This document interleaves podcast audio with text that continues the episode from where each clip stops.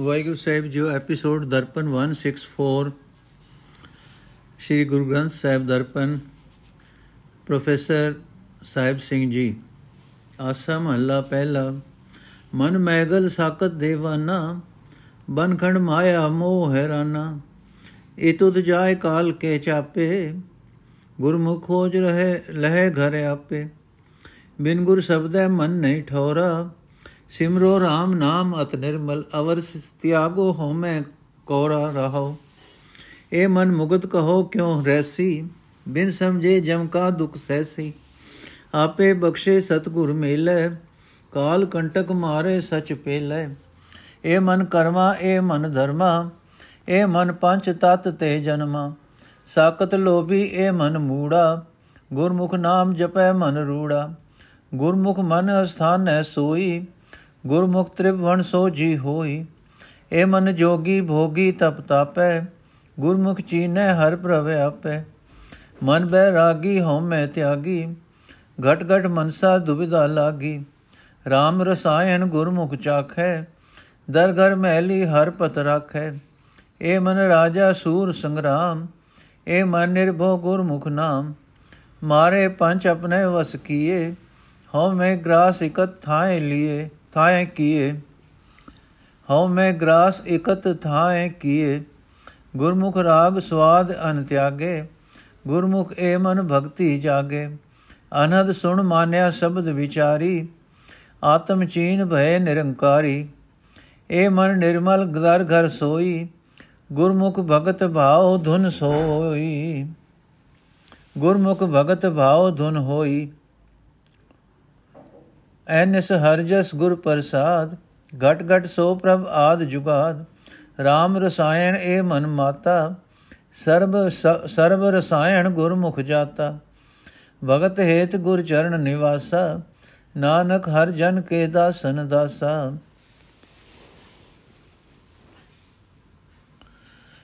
ਅਰਥ, ਗੁਰੂ ਦੇ ਸ਼ਬਦ ਵਿੱਚ ਜੁੜਨ ਤੋਂ ਬਿਨਾ ਮਨ ਇੱਕ ਥਾਂ ਟਿਕਿਆ ਨਹੀਂ ਰਹਿ ਸਕਦਾ। ਹੈ ਭਾਈ, ਇਸ ਨੂੰ ਟਿਕਾਣੇ ਵਾਸਤੇ ਗੁਰ ਸ਼ਬਦ ਦੀ ਰਾਹੀਂ ਪਰਮਾਤਮਾ ਦਾ ਨਾਮ ਸਿਮਰੋ, ਜੋ ਬਹੁਤ ਹੀ ਪਵਿੱਤਰ ਹੈ ਅਤੇ ਹੋਰ ਰਸ ਛੱਡੋ, ਜੋ ਕੋੜੇ ਹੀ, ਕੋੜੇ ਵੀ ਹਨ ਤੇ ਹਉਮੈ ਨੂੰ ਵਧਾਉਂਦੇ ਹਨ। ਰਹਾਓ। ਗੁਰ ਸ਼ਬਦ ਤੋਂ ਖੁੰਝ ਖੁੰਝ ਕੇ ਮਾਇਆ ਵੇੜਿਆ ਮਨ ਪਾਗਲ ਹਾਥੀ ਸਮਾਨ ਹੈ। ਮਾਇਆ ਦੇ ਮੋਹ ਦੇ ਕਾਰਨ ਸੰਸਾਰ ਜਗਤ, ਜੰਗਲ ਵਿੱਚ ਭਟਕਦਾ ਫਿਰਦਾ ਹੈ। ਮਾਇਆ ਦੇ ਮੋਹ ਦੇ ਕਾਰਨ ਜਿਨ੍ਹਾਂ ਨੂੰ ਆਤਮਿਕ ਮੌਤ ਦਬਾ ਲੈਂਦੀ ਹੈ ਉਹ ਇਧਰ ਉਧਰ ਭਟਕਦੇ ਫਿਰਦੇ ਹਨ। ਜੋ ਮਨੁੱਖ ਗੁਰੂ ਦੇ ਸਨਮੁਖ ਹੁੰਦਾ ਹੈ, ਉਹ ਭਾਲ ਕੇ ਆਪਣੇ ਅੰਦਰ ਪਰਮਾਤਮਾ ਦਾ ਟਿਕਾਣਾ ਲੱਭ ਲੈਂਦਾ ਹੈ ਤੇ ਭਟਕਣਾ ਵਿੱਚ ਨਹੀਂ ਪੈਂਦਾ। ਮਾਇਆ ਦੇ ਮੋਹ ਵਿੱਚ ਹੈਰਾਨ ਹੋਇਆ ਇਹ ਮਨ ਆਪਣੀ ਸੂਝ ਗਵਾ ਲੈਂਦਾ ਹੈ। ਫਿਰ ਦੱਸੋ ਇਹ ਭਟਕਣੋਂ ਕਿਵੇਂ ਰਹਿ ਸਕਦਾ ਹੈ? ਆਪਣੇ ਅਸਲੇ ਦੀ ਸੂਝ ਤੋਂ ਬਿਨਾ ਇਹ ਮਨ ਆਤਮਕ ਮੌਤ ਦਾ ਦੁੱਖ ਸਹਾਰੇਗਾ ਹੀ। ਜਿਸ ਮਨੁੱਖ ਉਤੇ ਪਰਮਾਤਮਾ ਆਪ ਬਖਸ਼ਿਸ਼ ਕਰਦਾ ਹੈ, ਉਹ ਉਸ ਨੂੰ ਗੁਰੂ ਮਿਲ ਪੈਂਦਾ ਹੈ, ਉਹ ਦੁਖਦਾਈ ਆਤਮਕ ਮੌਤ ਨੂੰ ਸਹਾਰ ਲੈਂਦਾ ਹੈ। ਸਦਾ ਥਿਰ ਪ੍ਰਭੂ ਉਸ ਨੂੰ ਆਤਮਕ ਜੀਵਨ ਵੱਲ ਪ੍ਰੇਰਦਾ ਹੈ। ਮਾਇਆ ਦੇ ਮੂਹ ਵਿੱਚ ਹੈਰਾਨ ਹੋਇਆ ਇਹ ਮਨ ਹੋਰ ਹੋਰ ਧਾਰਮਿਕ ਰਸਮਾਂ ਕਰਦਾ ਫਿਰਦਾ ਹੈ ਤੇ ਜਨਮ ਮਰਨ ਦੇ ਗੇੜ ਵਿੱਚ ਲਈ ਫਿਰਦਾ ਹੈ। ਮਾਇਆ ਵੇੜਿਆ ਇਹ ਮਨ ਲਾਲਚੀ ਬਣ ਜਾਂਦਾ ਹੈ, ਮੂਰਖ ਹੋ ਜਾਂਦਾ ਹੈ, ਜਿਹੜਾ ਮਨੁ ਗੁਰੂ ਦੇ ਸਨਮੁਖ ਹੋ ਕੇ ਪ੍ਰਭੂ ਦਾ ਨਾਮ ਜਪਦਾ ਹੈ, ਉਸ ਦਾ ਮਨ ਸੁੰਦਰ ਆੜਤ ਵਾਲਾ ਘਾੜਤ ਵਾਲਾ ਬਣ ਜਾਂਦਾ ਹੈ। ਗੁਰੂ ਦੇ ਸਨਮੁਖ ਹੋਏ ਮਨੁੱਖ ਦਾ ਮਨ ਪਰਮਾਤਮਾ ਨੂੰ ਆਪਣੇ ਅੰਦਰ ਥਾਂ ਥਾਂ ਦਿੰਦਾ ਹੈ। ਉਸ ਨੂੰ ਉਸ ਪ੍ਰਭੂ ਦੀ ਸੂਝ ਹੋ ਜਾਂਦੀ ਹੈ, ਜੋ ਤਿੰਨਾਂ ਭਵਨਾਂ ਵਿੱਚ ਵਿਆਪਕ ਹੈ। ਮਾਇਆ ਦੇ ਮੋਹ ਵਿੱਚ ਹੈਰਾਨ ਹੋਇਆ ਇਹ ਮਨ ਕਦੇ ਜੋਗ ਸਾਧਨ ਕਰਦਾ ਹੈ, ਕਦੇ ਮਾਇਆ ਦੇ ਭੋਗ ਭੋਗਦਾ ਹੈ, ਕਦੇ ਤਪਾ ਨਾਲ ਸਰੀਰ ਨੂੰ ਕਸ਼ਟ ਦਿੰਦਾ ਹੈ। ਪਰ ਆਤਮਕ ਆਨੰਦ ਉਸ ਨੂੰ ਕਿਤੇ ਨਹੀਂ ਲੱਭਦਾ।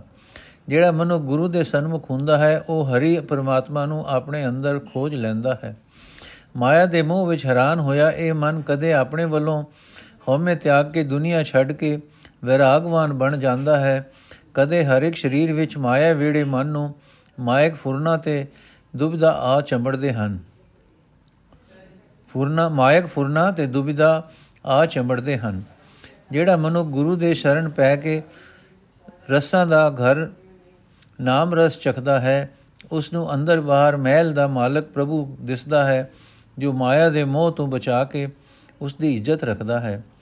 ਮਾਇਆ ਦੇ ਮੋਹ ਵਿੱਚ ਹੈਰਾਨ ਹੋਇਆ ਇਹ ਮਨ, ਕਦੇ ਰਣ ਭੂਮੀ ਵਿੱਚ ਰਾਜਾ ਤੇ ਸੂਰਮਾ ਬਣਿਆ ਪਿਆ ਹੈ, ਪਰ ਜਦੋਂ ਇਹ ਮਨ ਗੁਰੂ ਦੀ ਸ਼ਰਨ ਪੈ ਕੇ ਪ੍ਰਭੂ ਦੇ ਨਾਮ ਵਿੱਚ ਜੁੜਦਾ ਹੈ, ਤਾਂ ਮਾਇਆ ਦੇ ਹਲਿਆਂ ਵੱਲੋਂ ਨਿਡਰ ਹੋ ਜਾਂਦਾ ਹੈ। ਕਾਮਾਦਿਕ ਪੰਜਾਂ ਵੈਰੀਆਂ ਨੂੰ ਮਾਰ ਦਿੰਦਾ ਹੈ, ਆਪਣੇ ਵਸ ਵਿੱਚ ਕਰ ਲੈਂਦਾ ਹੈ। ਹਉਮੈ ਨੂੰ ਮੁਕਾ ਕੇ ਇਹਨਾਂ ਸਭਨਾਂ ਨੂੰ ਇੱਕੋ ਥਾਂ ਵਿੱਚ ਕਾਬੂ ਕਰ ਲੈਂਦਾ ਹੈ।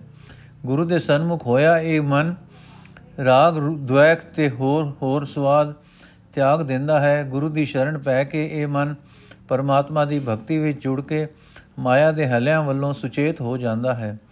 ਜਿਹੜਾ ਮਨੁੱਖ ਗੁਰੂ ਦੇ ਸ਼ਬਦ ਨੂੰ ਆਪਣੇ ਸੋਚ ਮੰਡਲ ਵਿੱਚ ਟਿਕਾਉਂਦਾ ਹੈ ਉਹ ਅੰਦਰਲੇ ਆਤਮਕ ਖੇੜੇ ਦੇ ਇੱਕ ਰਸ ਹੋ ਰਹੇ ਗੀਤ ਨੂੰ ਸੁਣ ਸੁਣ ਕੇ ਉਸ ਵਿੱਚ ਗਿੱਜ ਜਾਂਦਾ ਹੈ, ਆਪਣੇ ਆਪੇ ਨੂੰ ਖੋਜ ਕੇ ਪਰਮਾਤਮਾ ਰੂਪ ਹੋ ਜਾਂਦਾ ਹੈ। ਜਦੋਂ ਇਹ ਮਨ ਗੁਰੂ ਦੇ ਸਨਮੁਖ ਹੁੰਦਾ ਹੈ, ਤਦੋਂ ਪਵਿੱਤਰ ਹੋ ਜਾਂਦਾ ਹੈ। ਇਸ ਨੂੰ ਅੰਦਰ ਬਾਹਰ ਉਹ ਪਰਮਾਤਮਾ ਹੀ ਦਿਸਦਾ ਹੈ। ਗੁਰੂ ਦੇ ਸਨਮੁਖ ਹੋ ਕੇ ਇਸ ਮਨ ਦੇ ਅੰਦਰ ਭਗਤੀ ਦੀ ਲਹਿਰ ਲਗਨ ਲੱਗ ਪੈਂਦੀ ਹੈ।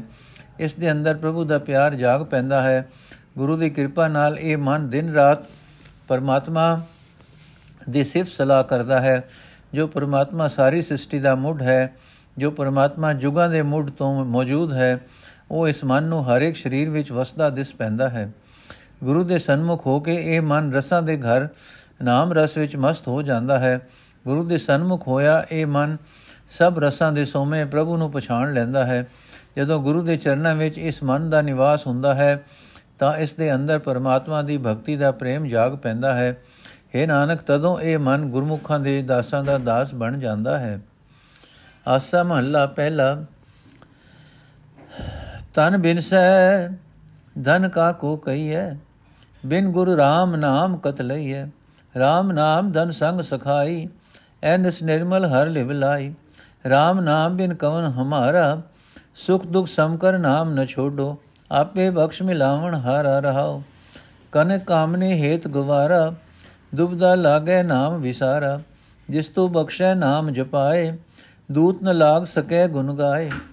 ਹਰ ਗੁਰ ਦਾਤਾ RAM ਗੋਪਾਲਾ ਜੋ ਭਾਵੇ ਤਿਉ ਰਾਖ ਦਇਆਲਾ ਗੁਰਮੁਖ RAM ਮੇਰੇ ਮਨ ਭਾਇਆ, ਰੋਗ ਮਿਟੈ ਦੁਖ ਠਾਕ ਰਹਾਇਆ। ਅਵਰ ਨ ਔਖਦ ਤੰਤ ਨ ਮੰਤਾ, ਹਰ ਹਰ ਸਿਮਰਨ ਕਿਲ ਵਿਖੰਤਾ। ਤੂੰ ਆਪ ਬੁਲਾਵੇ ਨਾਮ ਵਿਸਾਰ ਤੂੰ ਆਪੇ ਰਾਖੈ ਕਿਰਪਾ ਧਾਰ। ਰੋਗ ਭਰਮ ਭੇਦ ਮਨ ਦੂਜਾ, ਗੁਰ ਬਿਨ ਭਰਮ ਜਪੈ ਜਪ ਦੂਜਾ। ਆਦ ਪੁਰਖ ਗੁਰ ਦਰਸ ਨ ਦੇਖੈ, ਵਿਣ ਗੁਰ ਸਬਦੈ ਜਨਮ ਕੇ ਲੇਖੈ। ਦੇਖ ਅਚਰਜ ਰਹਿ ਬਿਸਮਾਦ, ਘਟ ਗੈ ਸੁਰਨਰ ਸਹਿਜ ਸਮਾਦ। ਭਰਪੁਰ ਧਾਰ ਰਹਿ ਮਨ ਮਾਹੀ, ਤੁਮ ਸੰਸਰ ਅਵਰ ਕੋ ਨਾਹੀ।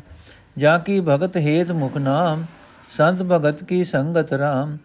ਬੰਧਨ ਤੋਰੇ ਸਹਿਜ ਧਿਆਨ ਛੂਟੈ ਗੁਰਮੁਖ ਹਰ ਗੁਰ ਗਿਆਨ। ਨਾ ਜਮਦੂਤ ਦੁਖ ਤਿਸ ਲਾਗੈ, ਸੋ ਜਨ ਰਾਮ ਨਾਮ ਲਿਵ ਜਾਗੈ।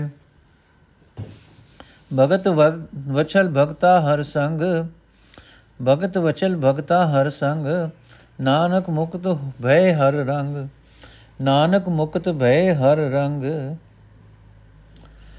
ਅਰਥ ਪਰਮਾਤਮਾ ਦੇ ਨਾਮ ਤੋਂ ਬਿਨਾ ਸਾਡਾ ਜੀਵਾਂ ਦਾ ਹੋਰ ਕਿਹੜਾ ਸਦੀਵੀ ਮਿੱਤਰ ਹੋ ਸਕਦਾ ਹੈ?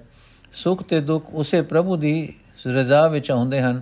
ਇਸ ਵਾਸਤੇ ਸੁਖ ਤੇ ਦੁੱਖ ਨੂੰ ਇੱਕੋ ਜਿਹਾ ਉਸ ਦੀ ਰਜ਼ਾ ਸਮਝ ਕੇ ਮੈਂ ਕਦੇ ਉਸ ਦਾ ਨਾਮ ਨਹੀਂ ਛੱਡਾਂਗਾ। ਮੈਨੂੰ ਨਿਸ਼ਚੈ ਹੈ ਕਿ ਪਰਮਾਤਮਾ ਆਪ ਹੀ ਮਿਹਰ ਕਰਕੇ ਆਪਣੇ ਚਰਨਾਂ ਵਿੱਚ ਜੋੜਨ ਵਾਲਾ ਹੈ ਰਹਾਉ। ਜਦੋਂ ਮਨੁੱਖ ਦਾ ਸਰੀਰ ਬਿਨਸ ਜਾਂਦਾ ਹੈ, ਤਦੋਂ ਉਸ ਦਾ ਕਮਾਇਆ ਹੋਇਆ ਧਨ ਉਸ ਦਾ ਨਹੀਂ ਕਿਹਾ ਜਾ ਸਕਦਾ। ਪਰਮਾਤਮਾ ਦਾ ਨਾਮ ਹੀ ਅਸਲ ਧਨ ਹੈ। ਜੋ ਮਨੁੱਖਾ ਸਰੀਰ ਦੇ ਨਾਸ ਹੋਣ ਪਿੱਛੋਂ ਵੀ ਆਪਣੇ ਨਾਲ ਲੈ ਜਾ ਸਕਦਾ ਹੈ। ਪਰ ਪਰਮਾਤਮਾ ਦਾ ਨਾਮ ਧਨ ਗੁਰੂ ਤੋਂ ਬਿਨਾ ਕਿਸੇ ਹੋਰ ਪਾਸੋਂ ਨਹੀਂ ਮਿਲ ਸਕਦਾ। ਪਰਮਾਤਮਾ ਦਾ ਨਾਮ ਧਨ ਹੀ ਮਨੁੱਖ ਦੇ ਨਾਲ ਅਸਲ ਸਾਥੀ ਹੈ। ਜਿਹੜਾ ਮਨੁੱਖ ਦਿਨ ਰਾਤ ਆਪਣੀ ਸੁਰਤ ਪ੍ਰਭੂ ਚਰਨਾਂ ਵਿੱਚ ਜੋੜਦਾ ਹੈ ਉਸ ਦਾ ਜੀਵਨ ਪਵਿੱਤਰ ਹੋ ਜਾਂਦਾ ਹੈ। ਉਹ ਮੂਰਖ ਹਨ ਜਿਨ੍ਹਾਂ ਨੇ ਪਰਮਾਤਮਾ ਦਾ ਨਾਮ ਭੁਲਾ ਦਿੱਤਾ ਹੈ। ਜੋ ਸੋਨੇ ਤੇ ਇਸਤਰੀ ਨਾਲ ਹੀ ਮੋਹ ਵਧਾ ਰਹੇ ਹਨ ਤੇ ਭਟਕਣਾ ਵਿੱਚ ਪਏ ਹੋਏ ਹਨ ਪਰ ਜੀਵ ਦੇ ਕੀ ਵਸ हे ਪ੍ਰਭੂ ਜਿਸ ਜੀਵ ਨੂੰ ਤੂੰ ਆਪਣਾ ਨਾਮ ਜਪਾ ਕੇ ਨਾਮ ਦੀ ਦਾਤ ਬਖਸ਼ਦਾ ਹੈ ਉਹ ਤੇਰੇ ਗੁਣ ਗਾਉਂਦਾ ਹੈ ਜਮਦੂਤ ਉਸ ਦੇ ਨੇੜੇ ਨਹੀਂ ਢੁਕ ਸਕਦਾ ਆਤਮਕ ਮੌਤ ਉਸ ਦੇ ਨੇੜੇ ਨਹੀਂ ਢੁਕਦੀ ਕਨਿਕ ਕਾਮਨੀ ਹੇਤ ਉਸ ਦੇ ਆਤਮਿਕ ਜੀਵਨ ਨੂੰ ਮਾਰ ਨਹੀਂ ਸਕਦਾ हे RAM हे ਹਰੀ हे ਗੋਪਾਲ ਤੂੰ ਹੀ ਸਭ ਤੋਂ ਵੱਡਾ ਦਾਤਾ ਹੈ ਜਿਵੇਂ ਤੈਨੂੰ ਚੰਗਾ ਲੱਗੇ ਤਿਵੇਂ हे ਦਿਆਲ ਮੈਨੂੰ ਕਨਿਕ ਕਾਮਨੀ ਹੇਤ ਤੋਂ ਬਚਾ ਲੈ ਗੁਰੂ ਦੀ ਸ਼ਰਨ ਪੈ ਕੇ ਪਰਮਾਤਮਾ ਦਾ ਨਾਮ ਮੇਰੇ ਮਨ ਵਿੱਚ ਪਿਆਰਾ ਲੱਗਾ ਹੈ ਮੇਰੇ ਆਤਮਿਕ ਰੋਗ ਮਿਟ ਗਏ ਹਨ ਆਤਮਿਕ ਮੌਤ ਵਾਲਾ ਦੁੱਖ ਤੋਂ ਦੁੱਖ ਮੈਂ ਰੋਕ ਲਿਆ ਹੈ हे ਭਾਈ ਕਨਿਕ ਕਾਮਨੀ ਹੇਤ ਦੇ ਰੋਗ ਤੋਂ ਬਚਾਉਣ ਵਾਲਾ ਪ੍ਰਭੂ ਨਾਮ ਤੋਂ ਬਿਨਾ ਹੋਰ ਕੋਈ दारू ਨਹੀਂ ਹੈ ਕੋਈ ਮੰਤਰ ਨਹੀਂ ਹੈ ਪਰਮਾਤਮਾ ਦੇ ਨਾਮ ਦਾ ਸਿਮਰਨ ਹੀ ਸਾਰੇ ਪਾਪਾਂ ਦਾ ਨਾਸ਼ ਕਰਨ ਵਾਲਾ ਹੈ ਪਰ हे ਪ੍ਰਭੂ, ਅਸੀਂ ਜੀਵ ਕੀ ਕਰ ਸਕਦੇ ਹਾਂ? ਸਾਡੇ ਮਨਾਂ ਤੋਂ ਆਪਣਾ ਨਾਮ ਭੁਲਾ ਕੇ ਤੂੰ ਆਪ ਹੀ ਸਾਨੂੰ ਕੁਰਾਹੇ ਪਾਉਂਦਾ ਹੈ ਤੇ ਤੂੰ ਆਪ ਹੀ ਮਿਹਰ ਕਰਕੇ ਸਾਨੂੰ ਵਿਕਾਰਾਂ ਤੋਂ ਬਚਾਉਂਦਾ ਹੈ। ਗੁਰੂ ਦੀ ਸ਼ਰਨ ਤੋਂ ਬਿਨਾ ਜਿਹੜੇ ਮਨੁੱਖ ਕੁਰਾਹੇ ਪੈ ਕੇ ਦੂਜਾ ਜਪ ਜਪਦੇ ਹਨ, ਕਨ ਕਾਮਨੀ ਆਦਿਕ ਦੇ ਮੋਹ ਵਿੱਚ ਸਦਾ ਸੁਰਤ ਜੋੜੀ ਰੱਖਦੇ ਹਨ, ਉਹਨਾਂ ਦੇ ਮਨ ਵਿੱਚ ਵਿਕਾਰਾਂ ਦਾ ਰੋਗ ਹੈ, ਭਟਕਣਾ ਹੈ, ਪ੍ਰਭੂ ਨਾਲੋਂ ਵਿਤ ਹੈ ਮੇਰ ਤੇਰ ਹੈ। ਜਿਹੜੇ ਮਨੁੱਖ ਕਦੇ ਗੁਰੂ ਦਾ ਦਰਸ਼ਨ ਨਹੀਂ ਕਰਦੇ ਸਭ ਦੇ ਮੁੱਢ ਸਰਬ ਵਿਆਪਕ ਦਾ ਦਰਸ਼ਨ ਨਹੀਂ ਕਰਦੇ, ਗੁਰੂ ਦੇ ਸ਼ਬਦ ਵਿੱਚ ਜੁੜਨ ਤੋਂ ਬਿਨਾ ਉਹਨਾਂ ਦਾ ਜਨਮ ਕਿਸੇ ਵੀ ਲੇਖੇ ਵਿੱਚ ਨਹੀਂ ਰਹਿ ਜਾਂਦਾ। हे ਪ੍ਰਭੂ, ਤੈਨੂੰ ਅਚਰਜ ਸਰੂਪ ਨੂੰ ਵੇਖ ਕੇ ਅਸੀਂ ਜੀਵ ਹੈਰਾਨ ਹੁੰਦੇ ਹਾਂ। ਤੂੰ ਹਰ ਇੱਕ ਸਰੀਰ ਵਿੱਚ ਮੌਜੂਦ ਹੈ, ਦੇਵਤਿਆਂ ਵਿੱਚ, ਮਨੁੱਖਾਂ ਵਿੱਚ, ਹਰ ਇੱਕ ਵਿੱਚ ਸੁੱਤੇ ਹੀ ਅਡੋਲ ਟਿਕਿਆ ਹੋਇਆ ਹੈ। ਤੂੰ ਹਰ ਇੱਕ ਜੀਵ ਦੇ ਮਨ ਵਿੱਚ ਭਰਪੂਰ ਹੈ ਤੇ ਹਰ ਇੱਕ ਨੂੰ ਸਹਾਰਾ ਦੇ ਰਿਹਾ ਹੈ। ਤੇਰੇ ਵਰਗਾ ਰਾਖਾ ਹੋਰ ਕੋਈ ਨਹੀਂ ਹੈ। हे ਭਾਈ, ਪਰਮਾਤਮਾ ਉਹਨਾਂ ਸੰਤਾਂ ਭਗਤਾਂ ਦੀ ਸੰਗਤ ਵਿੱਚ ਮਿਲਦਾ ਹੈ, ਜਿਨ੍ਹਾਂ ਦੇ ਮੂੰਹ ਵਿੱਚ ਸਦਾ ਉਸ ਦਾ ਨਾਮ ਟਿਕਿਆ ਰਹਿੰਦਾ ਹੈ। ਉਹਨਾਂ ਸੰਤ ਜਨਾਂ ਦੇ ਹਿਰਦੇ ਵਿੱਚ ਉਸ ਪ੍ਰਭੂ ਦੀ ਭਗਤੀ ਵਾਸਤੇ ਪ੍ਰੇਮ ਹੈ, ਖਿੱਚ ਹੈ। ਅਡੋਲ ਅਵਸਥਾ ਵਿੱਚ ਟਿਕ ਕੇ ਪ੍ਰਭੂ ਦਾ ਧਿਆਨ ਧਰ ਕੇ ਸੰਤ ਜਨ ਕਨਕ ਕਾਮਨੀ ਵਾਲੇ ਬੰਧਨ ਤੋੜ ਲੈਂਦੇ ਹਨ, ਜਿਹੜਾ ਮਨੁ ਗੁਰੂ ਦੇ ਸਨਮੁਖ ਹੁੰਦਾ ਹੈ, ਜਿਸ ਦੇ ਅੰਦਰ ਗੁਰੂ ਦਾ ਦਿੱਤਾ ਰੱਬੀ ਗਿਆਨ ਪ੍ਰਗਟ ਹੁੰਦਾ ਹੈ, ਉਹ ਵੀ ਇਹਨਾਂ ਬੰਧਨਾਂ ਤੋਂ ਮੁਕਤ ਹੋ ਜਾਂਦਾ ਹੈ। ਜਿਹੜਾ ਮਨੁੱਖ ਪਰਮਾਤਮਾ ਦੇ ਨਾਮ ਵਿੱਚ ਲਿਵ ਲਾ ਕੇ ਕਨਕ ਕਾਮਨੀ ਹੇਤ ਵੱਲੋਂ ਸੁਚੇਤ ਹੋ ਜਾਂਦਾ ਹੈ ਉਸ ਨੂੰ ਜਮਤੂਤਾਂ ਦਾ ਦੁੱਖ ਪੋ ਨਹੀਂ ਸਕਦਾ। ਮੌਤ ਦਾ ਡਰ ਆਤਮਕ ਮੌਤ ਉਸ ਦੇ ਨੇੜੇ ਨਹੀਂ ਢੁਕਦੀ ਭਗਤੀ ਨਾਲ ਪਿਆਰ ਕਰਨ ਵਾਲਾ ਪਰਮਾਤਮਾ ਆਪਣੇ ਭਗਤਾਂ ਦੇ ਅੰਗ ਸੰਗ ਰਹਿੰਦਾ ਹੈ। हे ਨਾਨਕ, ਪ੍ਰਭੂ ਦੇ ਭਗਤ, ਪ੍ਰਭੂ ਦੇ ਪਿਆਰ ਰੰਗ ਵਿੱਚ ਰੰਗੀਜ ਕੇ ਬੰਧਨਾਂ ਤੋਂ ਆਜ਼ਾਦ ਹੋ ਜਾਂਦੇ ਹਨ। ਆਸਾ ਮਹੱਲਾ ਪਹਿਲਾ ਇੱਕ ਤੁਕੀ ਗੁਰ ਸੇਵੇ ਸੋ ਠਾਕੁਰ ਜਾਣੈ, ਦੁਖ ਮਿਟੈ ਸਚ ਸ਼ਬਦ ਪਛਾਨੈ।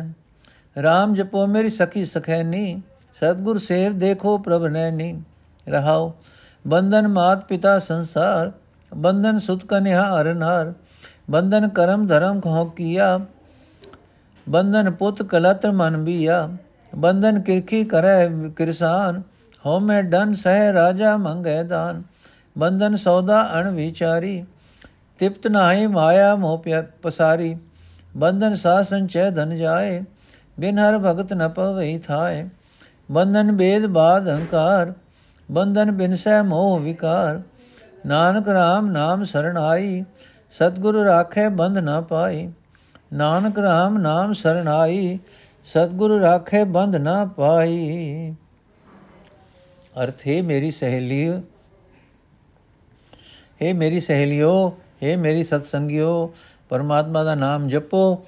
ਗੁਰੂ ਦੀ ਦਸੀ ਹੋਈ ਇਹ ਸੇਵਾ ਕਰਕੇ, ਭਾਵ ਗੁਰੂ ਦੀ ਸਿੱਖਿਆ ਅਨੁਸਾਰ ਪ੍ਰਭੂ ਦਾ ਭਜਨ ਕਰਕੇ, ਤੁਸੀਂ ਹਰ ਥਾਂ ਪਰਮਾਤਮਾ ਦਾ ਦਰਸ਼ਨ ਕਰੋਗੇ ਰਹਾਓ।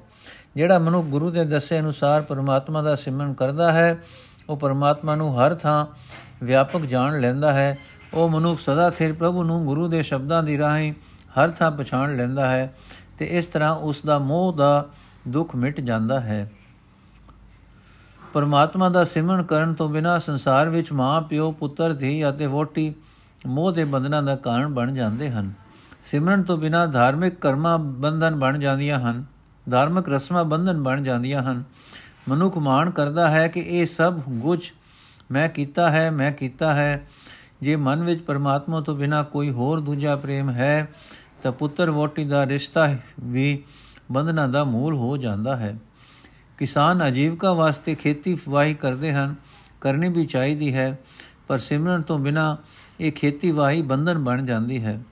ਰਾਜਾ ਕਿਸਾਨਾਂ ਪਾਸੋਂ ਮਾਮਲਾ ਲੈਂਦਾ ਹੈ, ਪਰਮਾਤਮਾ ਪਰ ਪਰਮਾਤਮਾ ਦੇ ਸਿਮਰਨ ਤੋਂ ਬਿਨਾ ਰਾਜਾ ਵੀ ਹਉਮੈ ਦੀ ਸਜ਼ਾ ਭੁਗਤਦਾ ਹੈ। ਵਪਾਰੀ ਵਪਾਰ ਕਰਦਾ ਹੈ, ਪ੍ਰਭੂ ਦਾ ਨਾਮ ਸਿਮਰਨ ਤੋਂ ਬਿਨਾ ਇਹ ਵਪਾਰ ਬੰਧਨਾਂ ਦਾ ਮੂਲ ਹੈ, ਕਿਉਂਕਿ ਸਿਮਰਨ ਤੋਂ ਬਿਨਾ ਮਨੁੱਖ ਮਾਇਆ ਦੇ ਮੋਹ ਦੇ ਖਿਲਾਰੇ ਵਿੱਚ ਇਤਨਾ ਫਸਦਾ ਹੈ ਕਿ ਮਾਇਆ ਵੱਲੋਂ ਰਜਦਾ ਨਹੀਂ। ਸ਼ਾਹ ਸੁਦਾਗਰ ਸੁਦਾਗਰੀ ਕਰਕੇ ਧਨ ਇਕੱਠਾ ਕਰਦੇ ਹਨ, ਪਰ ਆਖਰ ਸਾਥ ਛੱਡ ਜਾਂਦਾ ਹੈ, ਪਰ ਨਾਮ ਸਿਮਰਨ ਤੋਂ ਬਿਨਾ ਧਨ ਬੰਧਨ ਬਣ ਜਾਂਦਾ ਹੈ। ਪਰਮਾਤਮਾ ਦੀ ਭਗਤੀ ਤੋਂ ਬਿਨਾ ਉਹਨਾਂ ਦਾ ਕੋਈ ਉਦਮ ਪਰਮਾਤਮਾ ਦੀਆਂ ਨਜ਼ਰਾਂ ਵਿੱਚ ਪਰਵਾਨ ਨਹੀਂ ਹੁੰਦਾ। ਸਿਮਰਨ ਤੋਂ ਬਿਨਾ ਵੇਦ ਪਾਠ ਤੇ ਵੇਦ ਰਚਨਾ ਦੀ, ਰਚਨਾ ਵੀ ਹੰਕਾਰ ਦਾ ਮੂਲ ਹੈ, ਬੰਧਨਾਂ ਦਾ ਮੂਲ ਹੈ। ਮੋਹ ਦੇ ਬੰਧਨ ਵਿੱਚ ਵਿਕਾਰਾਂ ਦੇ ਬੰਧਨ ਵਿੱਚ ਫਸ ਕੇ ਮਨੁੱਖ ਦੀ ਆਤਮਿਕ ਮੌਤ ਹੋ ਜਾਂਦੀ ਹੈ। हे ਨਾਨਕ, ਜਿਹੜੇ ਮਨੁੱਖ ਦੁਨੀਆ ਦੀ ਹਰ ਇੱਕ ਕਿਸਮ ਦੀ ਕਿਰਤਕਾਰ ਵਿੱਚ ਪਰਮਾਤਮਾ ਦੇ ਨਾਮ ਦਾ ਆਸਰਾ ਲੈਂਦੇ ਹਨ, ਸਤਿਗੁਰੂ ਨੇ ਉਹਨਾਂ ਨੂੰ ਮੋਹ ਦੇ ਬੰਧਨਾਂ ਤੋਂ ਰੱਖ ਲਿਆ, ਸਮਝੋ। ਉਹਨਾਂ ਨੂੰ ਕੋਈ ਬੰਧਨ ਨਹੀਂ ਪੈਂਦਾ। ਰਾਗ ਆਸਾ ਮਹੱਲਾ ਪਹਿਲਾ, ਅਸਪਦੀਆ ਘਰ ਤੀਜਾ ਏਕ ਓੰਕਾਰ ਸਤਿਗੁਰ ਪ੍ਰਸਾਦ। ਜਿਨ ਸਿਰ ਸੋਹਣ ਪਟੀਆਂ ਮੰਗੀ ਪਾਏ ਸੰਦੂਰ ਸੇ ਸਿਰ ਕਾਤੀ ਮੁਨੀਆਂ ਗਲ ਵਿੱਚ ਆਵੇ ਧੂੜ। ਮਹਿਲਾ ਅੰਦਰ ਹੁੰਦੀਆਂ ਹੁਣ ਰਹਿਣ ਨਾ ਮਿਲੇ, ਹੁਣ ਬਹਿਣ ਨਾ ਮਿਲਨ ਹਦੂਰ ਆਦੇਸ਼ ਬਾਬਾ, ਆਦੇਸ਼, ਆਦ ਪੁਰਖ ਤੇਰਾ ਅੰਤ ਨ ਪਾਇਆ। ਕਰ ਕਰ ਦੇਖੈ ਵੇਸ, ਰਹਾਓ। ਜਦੋਂ ਸਿਆ ਵਿਆਹੀਆਂ ਲਾੜੇ ਸੋਹਨ ਪਾਸ ਹਿੰਡੋਲੀ ਚੜ ਆਈਆਂ ਦੰਦ ਖੰਡ ਕੀ ਤੇਰਾਸ ਉਪਰੋਂ ਪਾਣੀ ਵਾਰੀ ਹੈ ਝੱਲੇ ਜਿਮਕਨ ਪਾਸ। ਇਕ ਲਖ ਲਹਿਨ ਬਹਿਠੀਆਂ, ਲਖ ਲਹਿਨ ਖੜੀਆਂ। ਗਰੀ ਛੁਆਰੇ ਖਾਂਦੀਆਂ ਮਾਣਨ ਸੇ ਜੜੀਆਂ। ਤਿੰਨ ਗਾ ਸਿਲਕਾ ਪਾਈਆਂ ਟੁੱਟਣ ਮੋਤ ਸਰੀਆਂ। ਧਨ ਜੋ ਬੰਦੋਏ, ਵੈਰੀ ਹੋਏ, ਜਿਨੇ ਰੱਖੇ ਰੰਗ ਲਾਏ। ਦੂਤਾਂ ਨੂੰ ਫਰਮਾਇਆ, ਲੈ ਚੱਲੇ ਪਦ ਗਵਾਏ। ਜੋ ਤਿਸ ਭਾਵੈ ਦੇ ਵਡਿਆਈ, ਜੇ ਭਾਵੈ, ਜੇ ਤਿਸ ਭਾਵੈ ਦੇ ਵਡਿਆਈ, ਜੇ ਭਾਵੈ ਦੇ ਸਜਾਏ। ਅੱਗੋਂ ਦੇ ਜੇ ਚੇਤੀਏ, ਤਾਂ ਕਾਇਦ ਮਿਲੇ ਸਜਾਏ।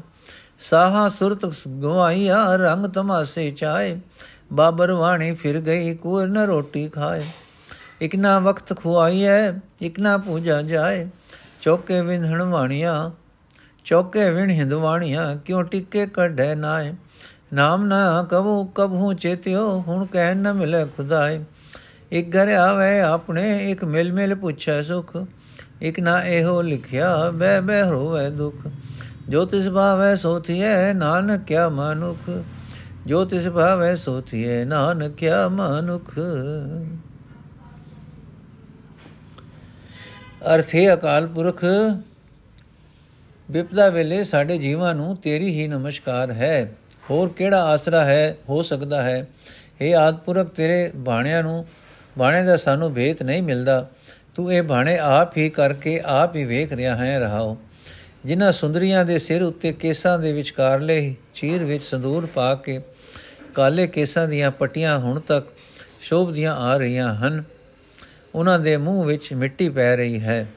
ਜਿਹੜੀਆਂ ਪਹਿਲਾਂ ਆਪਣੇ ਮਹਿਲਾਂ ਵਿੱਚ ਵਸਦੀਆਂ ਸਨ, ਹੁਣ ਉਹਨਾਂ ਨੂੰ ਉਹਨਾਂ ਮਹਿਲਾਂ ਦੇ ਕਿਤੇ ਨੇੜੇ ਵੀ ਢੁੱਕਣ ਨਹੀਂ ਦਿੱਤਾ ਜਾਂਦਾ। ਜਦੋਂ ਉਹ ਸੁੰਦਰੀਆਂ ਵਿਆਹੀਆਂ ਆਈਆਂ ਸਨ, ਉਹਨਾਂ ਦੇ ਕੋਲ ਉਹਨਾਂ ਦੇ ਲਾੜੇ ਸੋਹਣੇ ਲੱਗ ਰਹੇ ਸਨ। ਉਹ ਪਾਲਕੀਆਂ ਵਿੱਚ ਚੜ ਕੇ ਆਈਆਂ ਸਨ। ਉਹਨਾਂ ਦੀਆਂ ਬਾਹਾਂ ਉੱਤੇ ਹਾਥੀ ਦੰਦ ਦੇ ਚੂੜੇ ਸਜੇ ਹੋਏ ਸਨ। ਸਹੁਰੇ ਘਰ ਆਈਆਂ ਦੇ ਉੱਤੋਂ ਦੀ ਸਗਨਾ ਦਾ ਪਾਣੀ ਵਾਰਿਆ ਜਾਂਦਾ ਸੀ। ਸ਼ੀਸ਼ੀਆਂ ਜੜੇ ਸ਼ੀਸ਼ੀਆਂ ਜੜੇ ਪੱਖੇ ਉਹਨਾਂ ਦੇ ਕੋਲ ਉਹਨਾਂ ਦੇ ਹੱਥਾਂ ਵਿੱਚ ਲਿਸ਼ਕ ਰਹੇ ਸਨ। ਸਹੁਰੇ ਘਰ ਆ ਕੇ ਬੈਠੀਆਂ ਉਹ ਇੱਕ ਇੱਕ ਇੱਕ ਲੱਖ ਰੁਪਈਆ ਸਗਨਾ ਦਾ ਲੈਂਦੀਆਂ ਸਨ। ਖਲੋਤੀਆਂ ਵੀ ਲੈਂਦੀਆਂ ਸਨ, ਗਰੀ ਛੁਆਰੇ ਖਾਂਦੀਆਂ ਸਨ ਤੇ ਸੋਹਣੀਆਂ ਸੇਜਾਂ ਮਾਣਦੀਆਂ ਸਨ। ਅੱਜ ਉਹਨਾਂ ਦੇ ਗਲ ਵਿੱਚ ਜ਼ਾਲਮਾਂ ਨੇ ਰੱਸੀਆਂ ਪਾਈਆਂ ਹੋਈਆਂ ਹਨ। ਉਹਨਾਂ ਦੇ ਗਲ ਪਏ ਮੋਤੀਆਂ ਦੇ ਹਾਰ ਟੁੱਟ ਗਏ, ਟੁੱਟ ਰਹੇ ਹਨ। ਉਹਨਾਂ ਦਾ ਧਨ ਤੇ ਜੋਬਨ ਜਿਨ੍ਹਾਂ ਨੇ ਉਹਨਾਂ ਸੁੰਦਰੀਆਂ ਨੂੰ ਨਸ਼ਾ ਚੜਾਇਆ ਹੋਇਆ, ਚਾੜਿਆ ਹੋਇਆ ਸੀ, ਅੱਜ ਦੋਵੇਂ ਹੀ ਉਹਨਾਂ ਦੇ ਵੈਰੀ ਬਣੇ ਹੋਏ ਹਨ। ਬਾਬਰ ਨੇ ਜ਼ਾਲਮ ਸਿਪਾਹੀਆਂ ਨੂੰ ਹੁਕਮ ਦੇ ਰੱਖਿਆ ਹੈ, ਉਹ ਉਹਨਾਂ ਦੀ ਇੱਜ਼ਤ ਗਵਾ ਕੇ ਉਹਨਾਂ ਨੂੰ ਲੈ ਜਾ ਰਹੇ ਹਨ। ਜੀਵਾਂ ਦੇ ਕੁਝ ਵਸ ਨਹੀਂ। ਜੇ ਉਸ ਪਰਮਾਤਮਾ ਨੂੰ ਚੰਗਾ ਲੱਗੇ ਤਾਂ ਆਪਣੇ ਪੈਦਾ ਕੀਤੇ ਜੀਵਾਂ ਨੂੰ ਵਡਿਆਈ ਆਦਰ ਦਿੰਦਾ ਹੈ, ਜੇ ਉਸ ਦੀ ਰਜ਼ਾ ਹੋਵੇ ਤਾਂ ਸਜ਼ਾ ਦਿੰਦਾ ਹੈ। ਜੇ ਪਹਿਲਾਂ ਹੀ ਆਪੋ ਆਪੋ ਆਪਣੇ ਫਰਜ਼ ਨੂੰ ਚੇਤੇ ਕਰਦੇ ਰਹੀਏ, ਚੇਤੇ ਰੱਖੀਏ, ਤਾਂ ਅਜੇ ਹੀ ਸਜ਼ਾ ਕਿਉਂ ਮਿਲੇ?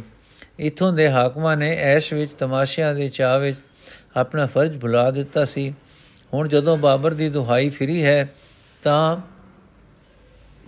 ਹੋਰ ਪ੍ਰਜਾ ਤਾਂ ਕਿਤੇ ਰਹੀ। ਕੋਈ ਪਠਾਨ ਸ਼ਾਹਜ਼ਾਦਾ ਵੀ ਕਿਤੋਂ ਮੰਗ ਪਿੰਨ ਕੇ ਰੋਟੀ ਨਹੀਂ ਖਾ ਸਕਦਾ। ਸ਼ੈਦਪੁਰ ਦੀਆਂ ਇਸਤਰੀਆਂ ਦਾ ਇਹ ਹਾਲ ਹੈ, ਹੋ ਰਿਹਾ ਹੈ ਕਿ ਜ਼ਾਲਮਾਂ ਦੇ ਪੰਜੇ ਵਿੱਚ ਆ ਕੇ ਮੁਸਲਮਾਨੀਆਂ ਦੇ ਨਮਾਜ਼ ਦੇ ਵਕਤ ਖੁੰਝ ਰਹੇ ਹਨ। ਹਿੰਦਵਾਣੀਆਂ ਦਾ ਪੂਜਾ ਦਾ ਸਮਾਂ ਜਾ ਰਿਹਾ ਹੈ, ਜਿਹੜੀਆਂ ਅੱਗੇ ਨਹਾ ਕੇ, ਟਿੱਕੇ ਲਾ ਕੇ, ਸੁੱਚੇ ਚੌਕੇ ਵਿੱਚ ਬੈਠੀਆਂ, ਬੈਠਦੀਆਂ ਸਨ। ਹੁਣ ਨਾ ਉਹ ਇਸ਼ਨਾਨ ਕਰਕੇ ਟਿੱਕੇ ਲਾ ਸਕਦੀਆਂ ਹਨ, ਨਾ ਹੀ ਉਹਨਾਂ ਦੇ ਸੁੱਚੇ ਚੌਕੇ ਰਹਿ ਗਏ ਹਨ। ਜਿਨ੍ਹਾਂ ਨੇ ਅੱਗੇ ਧਨ ਜੋਬਨ ਦੇ ਨਸ਼ੇ ਵਿੱਚ ਕਦੇ ਰਾਮ ਨੂੰ ਚਿੱਤੇ ਨਹੀਂ ਸੀ ਕੀਤਾ, ਹੁਣ ਜ਼ਾਲਮ ਬਾਬਰ ਸਿਪਾਹੀਆਂ ਨੂੰ ਖੁਸ਼ ਕਰਨ ਵਾਸਤੇ ਉਹਨਾਂ ਨੂੰ ਖੁਦਾ ਖੁਦਾ ਵੀ ਆਖਣਾ ਨਹੀਂ ਮਿਲਦਾ। ਬਾਬਰ ਦੀ ਕਤਲਾਮ ਦੇ ਕੈਦ ਵਿੱਚੋਂ ਜਿਹੜੇ ਕੋਈ ਵਿਰਲੇ ਵਿਰਲੇ ਮਨੁੱਖ ਬਚ ਕੇ ਆਪੋ ਆਪਣੇ ਘਰ ਵਿੱਚ ਆਉਂਦੇ ਹਨ, ਉਹ ਇੱਕ ਦੂਜੇ ਨੂੰ ਮਿਲ ਮਿਲ ਕੇ ਇੱਕ ਦੂਜੇ ਦੀ ਸੁਖ ਸਾਂਦ ਪੁੱਛਦੇ ਹਨ। ਅਨੇਕਾਂ ਦੇ ਸਾਖ ਸੰਬੰਧੀ ਮਾਰੇ ਤੇ ਕੈਦ ਕੀਤੇ ਗਏ ਉਹਨਾਂ ਦੀ ਕਿਸਮਤ ਵਿੱਚ ਇਹੀ ਵਿਪਦਾ ਲਿਖੀ ਪਈ ਸੀ। ਉਹ ਇੱਕ ਦੂਜੇ ਪਾਸ ਬੈਠ-ਬੈਠ ਕੇ ਆਪੋ ਆਪਣੇ ਦੁੱਖ ਰੋਂਦੇ ਹਨ, ਰੋ ਰੋ ਕੇ ਆਪਣੇ ਦੁੱਖ ਦੱਸਦੇ ਹਨ। ਪਰ ਹੈ ਨਾਨਕ, ਮਨੁੱਖ ਵਿਚਾਰੇ ਦੀ ਕੀ ਕਰਨ ਯੋਗ ਬੇਹਨ ਉਹੀ ਕੁਝ ਵਾਪਰਦਾ ਹੈ ਜੋ ਉਸ ਸਿਰਜਣਹਾਰ ਕਰਤਾਰ ਨੂੰ ਭਾਉਂਦਾ ਹੈ। ਆਸਾ ਮਹੱਲਾ ਪਹਿਲਾ, ਕਹਾਂ ਸੁ ਖੇਲ ਤੰਬੇਲਾ, ਘੋੜੇ ਕਹਾਂ ਭੇਰੀ ਸਰਨਾਈ ਕਹਾਂ ਸੁ ਤੇਗ ਬੰਦ ਗਾੜੇ ਰੜ, ਕਹਾਂ ਸੁ ਲਾਲ ਗਵਾਈ ਕਹਾਂ ਸੁ ਆਰ ਸਿਆ ਮੂੰ ਬੰਕੇ, ਇੱਥੇ ਦਿਸੈ ਨਾਹੀ। ਇਹ ਜਗ ਤੇਰਾ ਤੂੰ ਗੁਸਾਈ। ਇੱਕ ਘੜੀ ਮੈਂ ਥਾਪ ਉਥਾਪੇ ਜਰਵਰ ਜਰਵੰਡ ਦੇਵੈ ਭਾਈ ਰਹਾਓ ਕਹਾਂ ਸੁ ਘਰ ਦਰ ਮੰਡਪ ਮਹਿਲਾ, ਕਹਾਂ ਸੁ ਬੰਕ ਸਰਾਈ। ਕਹਾਂ ਸੁ ਸੇਜ ਸੁਖਾਲੀ ਕਾਮਣ, ਜਿਸ ਵੇਖ ਨੀਂਦ ਨ ਪਾਈ। ਕਹਾਂ ਸੁਪਾਨ ਤਮੋਲੀ ਹਰਮਾ ਹੋਇਆ ਛਾਈ ਮਾਈ। ਇਸ ਜਨ ਕਾਰਨ ਘਣੀ ਵਿਗੁਤੀ, ਇਨ ਜਰ, ਇਨ ਇਨ ਜਰ ਘਣੀ ਖੁਆਈ। ਪਾਪਾ ਬਾਜੋ ਹੋਵੇ ਨਾਹੀ ਮੋਇਆ ਸਾਥ ਨ ਜਾਈ। ਜਿਸ ਨੂੰ ਆਪ ਖੁਆਏ ਕਰਤਾ ਖੁਸ਼ ਲਏ ਵਡਿਆਈ। ਕੋਟੀ ਹੂੰ ਪੀਰ ਵਰਜ ਰਹਾਏ ਜਾ ਮੀਰ ਸੁਣਿਆ ਦਾਇਆ। ਥਾਨ ਮੁਕਾਮ ਜਲੇ ਬਿਜ ਮੰਦਰ ਮੁਚ ਮੁਚ ਕੁਰ ਰੁਲਾਇਆ। ਕੋਈ ਮੁਗਲ ਨ ਹੋਆ ਅੰਦਾ ਕਿਨੈ ਨ ਪਰਚਾ ਲਾਇਆ। ਮੁਗਲ ਪਠਾਣਾ ਭਈ ਲੜਾਈ ਰਣ ਮੈਂ ਤੇਗ ਵਗਾਈ। ਉਨੀ ਤੋਂ ਭਗਤ ਬਾਣ ਤਾਣ ਚਲਾਈ ਉਨੀ ਹਸਤ ਵਿਡਾ, ਉਨੀ ਹਸਤ ਚੜਾਈ ਇਨਕੀ ਚੀਰੀ ਦਰ ਗਏ ਪਾਟੀ ਤੇ ਨਾ ਮਰਣਾ ਭਾਈ ਇਕੇ ਦਵਾਣੀ ਅਵਰ ਤੁਕਰਾਣੀ ਭਟਿਆਣੀ ਟਕੁਰਾਣੀ ਠਕੁਰਾਣੀ। ਇਕ ਨਾ ਪੇਰਣ ਖਿਰ ਖੁਰ ਪਾਟੇ, ਇਕ ਨਾ ਵਾਸ ਮਸਾਣੀ। ਜਿਨ ਕੇ ਬੰਕੇ ਘਰੀ ਨਾ ਆਇਆ, ਤਿਨ ਕਿਉ ਰਹਿਣ ਵਿਹਾਣੀ? ਆਪੇ ਕਰੇ ਕਰਾਏ ਕਰਤਾ ਕਿਸਨੋ ਆਖ ਸੁਣਾਈਏ ਦੁਖ ਸੁਖ ਤੇਰੇ ਭਾਣੇ ਹੋਵੇ ਕਿਸਥੇ ਜਾਏ ਰਵਾਈਏ ਹੁਕਮੀ ਹੁਕਮ ਚਲਾਏ ਵਿਕਸੈ ਨਾਨਕ ਲਿਖਿਆ ਪਾਈਐ। ਹੁਕਮੀ ਹੁਕਮ ਚਲਾਏ ਵਿਕਸੈ ਨਾਨਕ ਲਿਖਿਆ ਪਾਈਐ। ਅਰਥ, ਹੈ ਪ੍ਰਭੂ, ਇਸ ਜਗਤ ਵਿੱਚ ਤੇਰਾ ਬਣਾਇਆ ਹੋਇਆ ਹੈ। ਇਹ ਜਗਤ ਤੇਰਾ ਬਣਾਇਆ ਹੋਇਆ ਹੈ। ਤੂੰ ਇਸ ਜਗਤ ਦਾ ਮਾਲਕ ਹੈ।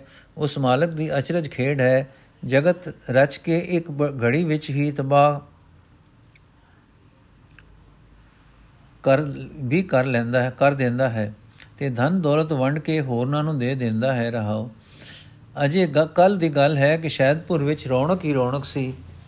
ਪਰ ਹੁਣ ਕਿੱਥੇ ਹਨ? ਫੌਜੀਆਂ ਦੇ ਖੇਡ ਤਮਾਸ਼ੇ। ਕਿੱਥੇ ਹਨ ਘੋੜੇ ਤੇ ਘੋੜੀਆਂ ਦੇ ਤਬੇਲੇ? ਕਿੱਥੇ ਗਏ ਨਜ਼ਾਰੇ ਤੇ ਤੂਤੀਆਂ?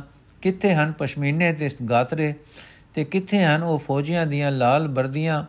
ਕਿੱਥੇ ਹਨ ਸ਼ੀਸ਼ੇ? ਤੇ ਸ਼ੀਸ਼ਿਆਂ ਵਿੱਚ ਵੇਖੇ ਜਾਣ ਵਾਲੇ ਸੋਹਣੇ ਮੂੰਹ? ਅੱਜ ਇੱਥੇ ਸ਼ਾਇਦਪੁਰ ਵਿੱਚ ਕਿਤੇ ਨਹੀਂ ਦਿਸਦੇ। ਕਿੱਥੇ ਹਨ ਉਹ ਸੋਹਣੇ ਘਰ, ਮਹਿਲ ਮਾੜੀਆਂ ਤੇ ਸੋਹਣੀਆਂ ਸਰਾਵਾਂ। ਕਿੱਥੇ ਹੈ ਉਹ ਸੁਖ ਦੇਣ ਵਾਲੀ ਇਸਤਰੀ ਦੀ, ਇਸਤਰੀ ਤੇ ਉਸ ਦੀ ਸੇਜ, ਜਿਸ ਨੂੰ ਵੇਖ ਕੇ ਅੱਖਾਂ ਵਿੱਚੋਂ ਨੀਂਦ ਮੁੱਕ ਜਾਂਦੀ ਸੀ। ਕਿੱਥੇ ਹਨ ਉਹ ਪਾਟ ਪਾਨ ਤੇ ਪਾਨ ਵੇਚਣ ਵੇਚਣ ਵਾਲੀਆਂ ਤੇ ਕਿੱਥੇ ਉਹ ਪਰਦੇ, ਪਰਦੇਦਾਰ ਜਨਾਨੀਆਂ ਸਭ ਗੁੰਮ ਹੋ ਚੁੱਕੀਆਂ ਹਨ। ਇਸ ਧਨ ਦੀ ਖਾਤਰ ਬਹੁਤ ਲੋਕਾਈ ਖੁਆਰ ਹੁੰਦੀ ਹੈ ਇਸ ਧਨ ਨੇ ਬਹੁਤ ਦੁਨੀਆ ਨੂੰ ਖੁਆਰ ਕੀਤਾ ਹੈ। ਪਾਪ ਜ਼ੁਲਮ ਕਰਨ ਤੋਂ ਬਿਨਾ ਇਹ ਦੌਲਤ ਇਕੱਠੀ ਨਹੀਂ ਹੋ ਸਕਦੀ ਤੇ ਮਰਨ ਵੇਲੇ ਇਹ ਇਕੱਠੀ ਕਰਨ ਵਾਲੇ ਦੇ ਨਾਲ ਨਹੀਂ ਜਾਂਦੀ। ਪਰ ਜੀਵ ਨੇ, ਜੀਵ ਦੇ ਕੀ ਵਸ? ਪਰਮਾਤਮਾ ਜਿਸ ਨੂੰ ਆਪ ਕੁਰਾਏ ਪਾਉਂਦਾ ਹੈ, ਪਹਿਲਾਂ ਉਸ ਪਾਸੋਂ ਉਸ ਦੀ ਚੰਗਿਆਈ ਖੋ ਲੈਂਦਾ ਹੈ। ਜਦੋਂ ਪਠਾਨ ਹਾਕਮਾਂ ਨੇ ਸੁਣਿਆ ਕਿ ਮੀਰ ਬਾਬਰ ਹੱਲਾ ਕਰਕੇ ਵਗਾ ਤੱਕ ਆ ਰਿਹਾ ਹੈ ਤਾਂ ਉਹਨਾਂ ਅਨੇਕਾਂ ਹੀ ਪੀਰਾਂ ਨੂੰ ਸਾਜਾਦੂ ਟੂਣੇ ਕਰਨ ਲਈ ਰੋਕ ਰੱਖਿਆ। ਪਰ ਉਹਨਾਂ ਦੀਆਂ ਤਸਬੀਹਾਂ ਫਿਰਨ ਤੇ ਤੇ ਵੀ ਪੱਕੇ ਥਾਂ ਮੁਕਾਮ, ਪੱਕੇ ਮਹਿਲ ਮੁਗਲਾਂ ਦੀ ਲੜਾਈ ਲਈ ਲਾਈ ਅਗ ਨਾਲ ਸੜ ਕੇ ਸੁਆ ਹੋ ਗਏ। ਉਹਨਾਂ ਨੇ ਪਠਾਨ ਸਹਿਜ਼ਾਦਿਆਂ ਨੂੰ ਟੋਟੇ ਕਰ ਕਰਕੇ ਮਿੱਟੀ ਵਿੱਚ ਰੋਲ ਦਿੱਤਾ। ਪੀਰਾਂ ਦੀਆਂ ਤਸਬੀਹਾਂ ਨਾਲ ਕੋਈ ਇੱਕ ਵੀ ਮੁਗਲ ਅੰਨਾ ਨਾ ਹੋਇਆ। ਕਿਸੇ ਵੀ ਪੀਰ ਨੇ ਕੋਈ ਕਰਾਮਾਤ ਕਰ ਨਾ ਵਿਖਾਈ। ਜਦੋਂ ਮੁਗਲਾਂ ਤੇ ਪਠਾਣਾ ਦੀ ਲੜਾਈ ਹੋਈ, ਲੜਾਈ ਦੇ ਮੈਦਾਨ ਵਿੱਚ ਦੋਹਾਂ ਧਿਰਾਂ ਨੇ ਤਲਵਾਰ ਚਲਾਈ। ਉਹਨਾਂ ਮੁਗਲਾਂ ਨੇ ਬੰਦੂਕਾਂ ਦੇ ਨਿਸ਼ਾਨੇ ਬਨ-ਬਨ ਕੇ ਗੋਲੀਆਂ ਚਲਾਈਆਂ। ਪਰ ਪਠਾਣਾ ਦੇ ਹੱਥ ਵਿੱਚ ਵੀ ਵਿੱਚ ਹੀ ਚਿੜ ਚਿੜ ਕਰ ਗਈਆਂ। ਪਰ ਹੈ ਭਾਈ ਦੂਰੋਂ ਹੀ ਜਿਨ੍ਹਾਂ ਦੀ ਉਮਰ ਦੀ ਚਿੱਠੀ ਪਾਟ ਜਾਂਦੀ ਹੈ, ਉਹਨਾਂ ਮਰਨਾ ਹੀ ਹੁੰਦਾ ਹੈ। ਕੀ ਹਿੰਦੂ ਇਸਤਰੀਆਂ, ਕੀ ਮੁਸਲਮਾਨ ਔਰਤਾਂ ਤੇ ਕੀ ਭੱਟਾਂ ਤੇ ਠਾਕੁਰਾਂ ਦੀਆਂ ਜਨਾਨੀਆਂ ਕਈਆਂ ਦੇ ਬੁਰਕੇ ਸਿਰ ਤੋਂ ਲੈ ਕੇ ਪੈਰਾਂ ਤੱਕ ਲੀਰ ਲੀਰ ਹੋ ਗਏ ਤੇ ਕਈਆਂ ਦਾ ਮਰ ਕੇ ਮਸਾਣਾ ਵਿੱਚ ਜਾ ਵਸਾ ਹੋਇਆ। ਜਿਹੜੀਆਂ ਬਚ ਰਹੀਆਂ, ਉਹ ਵੀ ਵਿਚਾਰੀਆਂ ਕੀ ਬਚੀਆਂ? ਜਿਨ੍ਹਾਂ ਦੇ ਸੋਹਣੇ ਖਸਮ ਘਰਾਂ ਵਿੱਚ ਨਹੀਂ ਆ, ਨਾ ਆਏ, ਉਹਨਾਂ ਉਸ, ਉਹ ਵਿਪਦਾ ਦੀ ਰਾਤ ਕਿਵੇਂ ਕੱਟੀ ਹੋਵੇਗੀ? ਪਰ हे ਦਰਦ ਭਰੀ ਇਹ ਦਰਦ ਭਰੀ ਕਹਾਣੀ ਨੂੰ, ਕਹਾਣੀ ਕਿਸ ਨੂੰ ਆਖ ਕੇ ਸੁਣਾਈ ਜਾਏ? ਕਰਤਾਰ ਆਪ ਹੀ ਸਭ ਕੁਝ ਕਰਦਾ ਹੈ ਤੇ ਜੀਵਾਂ ਤੋਂ ਕਰਾਂਦਾ ਹੈ। हे ਕਰਤਾਰ, ਦੁੱਖ ਹੋਵੇ ਚਾਹੇ ਸੁਖ ਹੋਵੇ, ਤੇਰੀ ਰਜਾ ਵਿੱਚ ਹੀ ਵਾਪਰਦਾ ਹੈ। ਤੇਥੋਂ ਬਿਨਾ ਹੋਰ ਕਿਸ ਪਾਸੇ ਦਾ ਹੋ ਕੇ ਦੁੱਖ ਸਹਿ ਫਿਰੇ ਫਰੋਲੀਏ? हे ਨਾਨਕ, ਰਜ਼ਾ ਦਾ ਮਾਲਕ ਪ੍ਰਭੂ ਆਪਣੀ ਰਜ਼ਾ ਵਿੱਚ ਹੀ ਜਗਤ ਦੀ ਰਾਹ ਕਾਰ ਚਲਾ ਰਿਹਾ ਹੈ। ਤੇ ਵੇਖ ਵੇਖ ਕੇ ਸੰਤੁਸ਼ਟ ਹੋ ਰਿਹਾ ਹੈ। ਆਪੋ ਆਪਣੇ ਕੀਤੇ ਕਰਮਾਂ ਅਨੁਸਾਰ ਲਿਖਿਆ ਲੇਖ ਭੋਗਦਾ ਹੈ। ਏਕ ਓੰਕਾਰ ਸਤਗੁਰ ਪ੍ਰਸਾਦ, ਆਸਾ ਕਾਫੀ ਮਹੱਲਾ ਪਹਿਲਾ, ਘਰ ਅਠਵਾਂ ਅਸ਼ਪਦੀਆ। ਜੈਸੇ ਗੋਇਲ ਗੋਲੀ ਤੈਸੇ ਸੰਸਾਰਾ, ਕੂੜ ਕਮਾਵੇ ਆਦਮੀ ਬਾਂਧੇ ਘਰ ਬਾਰਾ। ਜਾਗੋ ਜਾਗੋ ਸੂਤਿਓ ਚਲਿਆ ਵਣ ਜਾਰਾ, ਰਹਾਓ। ਨੀਤ ਨੀਤ ਘਰ ਬਾਂਧੀਏ ਜੇ ਰਹਿਣਾ ਹੋਈ ਪਿੰਡ ਪੜੈ ਜਿਉ ਚਲ, ਜਿਉ ਚਲਸੀ ਜੇ ਜਾਣੇ ਕੋਈ। ਉਹੀ ਉਹੀ ਕਿਆ ਕਰੋ, ਹੈ ਹੁਸੀ ਸੋਈ। ਤੁਮ ਰੋਵੋਗੇ ਉਸਨੂੰ, ਤੁਮਨੋ ਕੌਣ ਰੋਈ? ਧੰਦਾ ਪਿਟਿਓ ਭਾਈਓ, ਤੁਮ ਕੂੜ ਕਮਾਓ। ਉਹ ਨਾ ਸੁਣੇ ਕਥੀ ਤੁਮ ਲੋਕ ਸੁਣਾਵੋ ਜਿਸ ਤੇ ਸੁੱਤਾ ਨਾਨਕਾ ਜਗਾਏ ਸੋਈ। ਜੇ ਘਰ 부ਜੈ ਆਪਣਾ, ਤਾਂ ਨੀਂਦ ਨਾ ਹੋਈ। ਜੇ ਚਲਦਾ ਲੈ ਚਲਿਆ, ਕਿਛ ਸੰਪੈ ਨਾਲੇ ਤਾਂ ਧਨ ਸੰਚੋ ਦੇਖ ਕੇ ਬੂਝੋ ਵਿਚਾਰੇ। ਵਣਜ ਕਰੋ, ਮਕਸੂਦ ਲਿਓ, ਮਤ ਪਛੋਤਾਓ ਔਗਣ ਛੋੜੋ, ਗੁਣ ਕਰੋ, ਐਸੇ ਤਤ ਪਰਾਵੋ ਧਰਮ, ਭੂਮ, ਸਤ ਬੀਜ ਕਰ, ਐਸੀ ਕਿਰਸ ਕਮਾਓ ਤਾਂ ਵਾਪਾਰੀ ਜਾਣਿਓ, ਲਾਹਾ ਲੈ ਜਾਓ। ਕਰਮ ਹੋਵੇ, ਸਤਗੁਰ ਮਿਲੈ, ਬੂਝੇ ਵਿਚਾਰਾ। ਨਾਮ ਮੁਖਾਣੇ ਸੁਣੇ, ਨਾਮ ਨਾਮੇ ਬਿਵਹਾਰਾ ਜੋ ਲਾਹਾ ਟੋਟਾ ਤਿਵੇਂ, ਹਾ ਵਾਟ ਚਲਦੀ ਆਈ। ਜੋ ਤਿਸ ਭਾਵੇ ਨਾਨਕਾ ਸਾਈ ਵਡਿਆਈ। ਜੋ ਲਾਹਾ ਟੋਟਾ ਤਿਵੇਂ ਵਾਟ ਚਲਦੀ ਆਈ, ਜੋ ਤਿਸ ਭਾਵੇ ਨਾਨਕਾ ਸਾਈ ਵਡਿਆਈ ਨੋਟ। ਘਰ ਅਠਵਾਂ ਦੀਆਂ ਇਹ ਅਸਪਦੀਆਂ ਆਸਾ ਤੇ ਕਾਫੀ ਦੇ ਮਿਲਵੇ ਰਾਗਾਂ ਵਿੱਚ ਗਾਵੀਆਂ ਜਾਣੀਆਂ ਹਨ। ਅਰਥ, ਮਾਇਆ ਦੇ ਮੋਹ ਦੀ ਨੀਂਦ ਵਿੱਚ ਸੁੱਤੇ ਹੋਏ ਜੀਵੋ, ਹੋਸ਼ ਕਰੋ ਹੋਸ਼ ਕਰੋ। ਤੁਹਾਡੇ ਸਾਹਮਣੇ ਤੁਹਾਡਾ ਸਾਥੀ ਜੀਵ ਪਰਮਾਤ ਜੀਵ ਵਣਜਾਰਾ ਦੁਨੀਆ ਤੋਂ ਸਦਾ ਲਈ ਜਾ ਰਿਹਾ ਹੈ। ਇਸੇ ਤਰ੍ਹਾਂ ਤੁਹਾਡੀ ਵਾਰੀ ਆਵੇਗੀ। ਪਰਮਾਤਮਾ ਨੂੰ ਯਾਦ ਰੱਖੋ, ਰਹੋ। ਜਿਵੇਂ ਕੋਈ ਗਵਾਲਾ ਪਰਾਏ ਦਰਾਂਦ ਵਿੱਚ, ਪਰਾਏ ਚਰਾਂਦ ਵਿੱਚ ਆਪਣਾ ਮਾਲ ਡੰਗਰ ਚਾਰਨ ਲਈ ਲੈ ਜਾਂਦਾ ਹੈ, ਤਿਵੇਂ ਇਹ ਜਗਤ ਦੀ ਕਾਰ ਹੈ। ਜਿਹੜੇ ਆਦਮੀ ਮੌਤ ਨੂੰ ਭੁਲਾ ਕੇ ਪੱਕੇ ਘਰ ਮਕਾਨ ਬਣਾਉਂਦੇ ਹਨ, ਉਹ ਵਿਅਰਥ ਉਦਮ ਕਰਦੇ ਹਨ। ਸਦਾ ਟਿੱਕੇ ਰਹਿਣ ਵਾਲੇ ਘਰ ਜਦੋਂ ਤਦੋਂ ਹੀ ਬਣਾਏ ਜਾਂਦੇ ਹਨ ਜੇ ਇੱਥੇ ਸਦਾ ਟਿੱਕੇ ਰਹਿਣਾ ਹੋਵੇ। ਪਰ ਜੇ ਕੋਈ ਮਨੁੱਖ ਵਿਚਾਰ ਕਰੇ ਤਾਂ ਅਸਲੀਅਤ ਇਹ ਹੈ ਕਿ ਜਦੋਂ ਜਿੰਦ ਇੱਥੋਂ ਤੁਰ ਪੈਂਦੀ ਹੈ, ਤਾਂ ਸਰੀਰ ਵੀ ਢਹਿ ਪੈਂਦਾ ਹੈ। ਨਾ ਸਰੀਰ ਰਹਿੰਦਾ ਹੈ, ਨਾ ਜਿੰਦ। हे ਭਾਈ, ਕਿਸੇ ਸੰਬੰਧੀ ਦੇ ਮਰਨ ਤੇ ਕਿਉਂ ਵਿਅਰਥ ਹਾਏ ਹਾਏ ਕਰਦੇ ਹੋ? ਸਦਾ ਥਿਰ ਤਾਂ ਪਰਮਾਤਮਾ ਹੀ ਹੈ। ਜੇ ਹੁਣ ਵੀ, ਜੋ ਹੁਣ ਵੀ ਮੌਜੂਦ ਹੈ, ਸਦਾ ਮੌਜੂਦ ਰਹੇਗਾ। ਜੇ ਤੁਸੀਂ ਆਪਣੇ ਉਸ ਮਰਨ ਵਾਲੇ ਦੇ ਮਰਨ ਤੇ ਰੋਂਦੇ ਹੋ ਤਾਂ ਮਰਨਾ ਤਾਂ ਤੁਸੀਂ ਵੀ ਹੈ, ਤੁਹਾਨੂੰ ਕੋ ਵੀ ਕੋਈ ਰੋਏਗਾ। हे ਭਾਈ, ਤੁਸੀਂ ਕਿਸੇ ਦੇ ਮਰਨ ਦੇ ਰੋਣ ਦਾ ਵਿਅਰਥ ਪਿਟਣਾ ਪਿਟਦੇ ਹੋ, ਵਿਅਰਥ ਕੰਮ ਕਰਦੇ ਹੋ। ਜਿਹੜਾ ਮਰ ਗਿਆ ਹੈ, ਉਹ ਤਾਂ ਤੁਹਾਡਾ ਰੋਣਾ ਬਿਲਕੁਲ ਨਹੀਂ ਸੁਣਦਾ। ਤੁਸੀਂ ਲੋਕਾਚਾਰੀ ਸਿਰਫ ਲੋਕਾਂ ਨੂੰ ਸੁਣਾ ਰਹੇ ਹੋ। ਜੀਵ ਦੇ ਕੀ ਵਸ? ਹੈ ਨਾਨਕ, ਜਿਸ ਪਰਮਾਤਮਾ ਦੇ ਹੁਕਮ ਨਾਲ ਜੀਵ ਮਾਇਆ ਦੇ ਮੋਹ ਵਿੱਚ ਸੁੱਤਾ ਹੋਇਆ ਹੈ, ਉਹੀ ਇਸ ਨੂੰ ਜਗਾਉਂਦਾ ਹੈ। ਪ੍ਰਭੂ ਦੀ ਮਿਹਰ ਨਾਲ ਜੋ ਜੇ ਜੀਵ ਇਹ ਸਮਝ ਲਏ ਕਿ ਮੇਰਾ ਅਸਲ ਘਰ ਕਿਹੜਾ ਹੈ, ਤਾਂ ਉਸ ਨੂੰ ਮਾਇਆ ਦੇ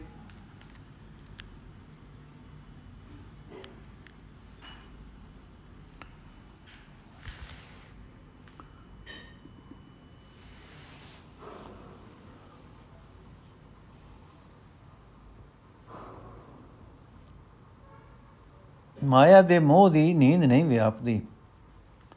ਪ੍ਰਭੂ ਦੀ ਮਿਹਰ ਨਾਲ ਜੇ ਜੀਵ ਇਹ ਸਮਝ ਲਏ ਕਿ ਮੇਰਾ ਅਸਲ ਘਰ ਕਿਹੜਾ ਹੈ ਉਸ ਨੂੰ ਮਾਇਆ ਦੇ ਮੋਹ ਦੀ ਨੀਂਦ ਨਹੀਂ ਵਿਆਪਦੀ।